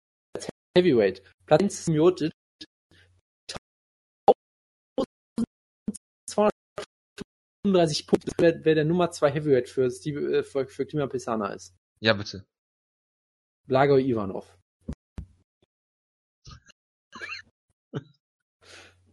Ja. Andere Highlights. Wo hat der den denn rausgeholt? Andere Highlights zum Beispiel Czech Kongo Nummer 6, Alexei Oleinik Nummer 7 und auf Platz 8 King Mo. Platz 12, Ali! Ami Ali Akbari ist Nummer 10. Platz 12 Rampage X. Fabricio Verdum auf der 15. Check, äh, äh, Ken Velasquez taucht hier gar nicht auf. Ist ja auch nicht so wichtig. So, was haben wir denn hier? Light Heavyweight, Ein bisschen, langweilig, finde ich. Ich mach schon mal weiter. Die Nummer 1 David im. Middleweight. David fucking Branch. Vor Robert Whittaker. Und was Ja, natürlich sehr richtig ist, Bisping auf der natürlich 4 ist klar. ist, was, natürlich richtig ist, Yolo Romero vor Michael Bisping. Auch Ja, aber, aber. Michael Bisping ist auch nur knapp vor Sam Elvey, das muss man dazu sagen. Und Anthony. Und natürlich äh, Georg Musashi knapp vor der Nummer 8, Agilan Kani, der wiederum einen Platz über Luke Rockhold steht auf der 9. Ja, Äh, ja. muss, muss man, denke ich, verstehen. Chris Weidman auf Platz 15. Sehr, Ja, äh, sehr, Hinter sehr. Thiago Santos und Antonio Cara de Zapato. Welterweight. Don Zapato heißt, Cerrone. glaube ich, Schuh. Bitte was? Donald Cerrone. Platz 2 im Welterweight. Knapp hinter Tyron Woodley. Platz 3 im Welterweight. Der andere Cowboy. Cowboy Oliveira. Neil Magny. Platz 4. Das ist doch äh, wunderbar, wunderbar. John Nummer 11. Fitch. John Okay. Fitch vor Ben Askren. Hussimal Palhares auf der 14 vor Michael Venom Page. Der, die Nummer eins im Lightweight, natürlich, Justin Gaethje. Da stimme ich vollkommen zu. Das ist äh, sehr, sehr legitim, wie ich finde. vor Conor McGregor natürlich. Platz, Platz sieben Paul Felder. Platz acht F. Ting. Brand Primus auf der 9, ja. Ich weiß, gut, Brent Primus ist Bellator-Champion, vergisst man gerne schnell. Ja. Äh, und natürlich Platz 15 Shannon Virachai. ja. Genau, dann haben wir jetzt hier äh, Featherweight, Platz 3, AJ McKee. AJ McKee vor, äh, knapp hinter Monsieur Pitbull. Vor Frankie Edgar natürlich. Genau, genau, natürlich. Marat. Gafurov auf der 5, Daniel Walcher auf der 6, Emmanuel Sanchez auf der 7, Hakim Davadu auf der 8, auf der 9, Martin Gwen auf der 10, äh, T-City, Brian Ortega, klar. Und, und, im Vergleich dazu natürlich Ricardo Lamas, Platz 15. Sehr schwach. Hinter Darren Elkins und Jason Knight, Hick Diaz. Ja. Chris, Christian Lee ist auf der 11. So, was haben wir denn hier? Bantamweight. Bibiano Fernandes auf der 2 ist natürlich klar. TJ Dillashaw, was haben wir denn noch? Das ist relativ unspektakulär eigentlich. Bruno ja. Dantas auf der 13, okay. So, was haben wir denn hier noch? Fliegengewicht. Flyweight, Mosca. Äh, Mighty Mouse mit hohem Vorsprung vor Joseph Benavides. Aber Adriano Moraes, was? Ja. Adriano Moraes auf Platz 3, natürlich. One, One FT, One Champion, glaube ich, ja. Wie lässt sich eigentlich für äh, Ray Borg ein Title Shot rechtfertigen hinter Ben Gwen, Magomed äh, Bibulatov und Brandon Moreno zum Beispiel? Das ist, äh, das ist eine sehr gute Frage, ja. Das ist, das ist eine sehr, sehr gute Frage. Wer ähm, ist Stefar Rahardian?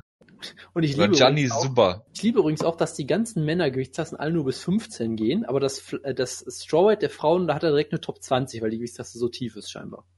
Find ich finde find auch äh, Pound for Pound weiblich. Der Peso per por Peso heißt Pound for Pound Jonas. Dankeschön. Äh, Angela Lee äh, vor Chris Cyborg, das ist klar. Ja, also da gibt's auch keine zwei Meinungen. Äh, Und ich, dann ja. Ja, lauter Leute, die mir macht, überhaupt nichts sagen. Macht so, macht so halt Sinn durchaus, ja. Jonas, Nummer 11 Pound for Pound bei den Frauen Kathleen Vieira. Also äh, bitte.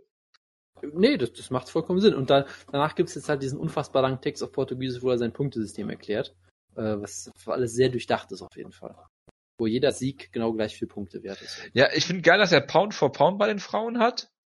Und äh, äh Featherweight. Ja, Featherweight ist das. Pena ist die Feder. Ja. Cyborg mit Doppel B. Hervorragend. Das ist natürlich wichtig. Er hat Pound for Pound Frauen und Featherweight. Das ist äh, das Wichtigste, alles, alles, was man wissen muss. Hervorragend. Ach, jetzt bin ich glücklich, Jonas. Du hast meinen Tag gerettet. Siehst du, siehst du mal. Das, Peso das Galo? Nicht, sowas höre ich nicht oft von dir. Ja. Ja, er hat auch hier äh, Bantamweight auch. Rousey von Nunes, doch klar. Kathleen Vieira auf der 3. Ja, Kathleen Chikagian, die ich bei Team Schlagkraft haben wollte, auf der 4. Valentina Shevchenko auf der 6, klar. Espen Led. Katharina Lehner hat übrigens gewonnen bei Invicta, ne? Ist auf der 9 gerankt hier. Ja. Beth Pitbull. Ich liebe es. Beth Pitbull. Beth Correa ist einfach nur Beth Pitbull. Ja, so das ist, ist das ihr so. offizieller Name, glaube ich, soweit ich weiß, oder? Ja. Ja, Gut. und hier haben wir dann natürlich noch Fliegengewicht der Frauen, wo ja, nichts Interessantes ist. Ja. Wunderbar. Und haben wir jetzt doch nochmal auf dem, auf, dem, auf dem Highlight beendet, die Ausgabe, würde ich sagen. Auf jeden Fall. Und äh, nächste Gegnerin für Joanna Jędrzejczyk in der UFC, es müsste Jessica Aguilar sein und Alexa Grasso. Nur damit ihr Bescheid wisst. Gut. Hier habt ihr es zuerst gehört. Atomweight, äh, Angela Lee auf der einen. Also das System ist auf jeden Fall äh, von dir approved. Absolut, absolut. Gut, dann äh, möchte ich bitten, dass zwei Links in die Ausgabe kommen. Dieses äh, Ranking und äh, Dailymotion Yusuf Sadulayev gegen Hideo Toko. Ich wünsche mhm. euch einen guten Start in die Woche. Nächste Woche haben wir dann äh, ein Review zu dem Pay-Per-View und ein Preview für Rockhold gegen David fucking Branch. Die Mike Nummer 1 im Middleweight, ja, also bitte. Mit Mike Perry gegen Thiago Alves. Und äh, ja, bis dahin, äh, macht's gut. Äh, ciao, ciao. Ciao, ciao.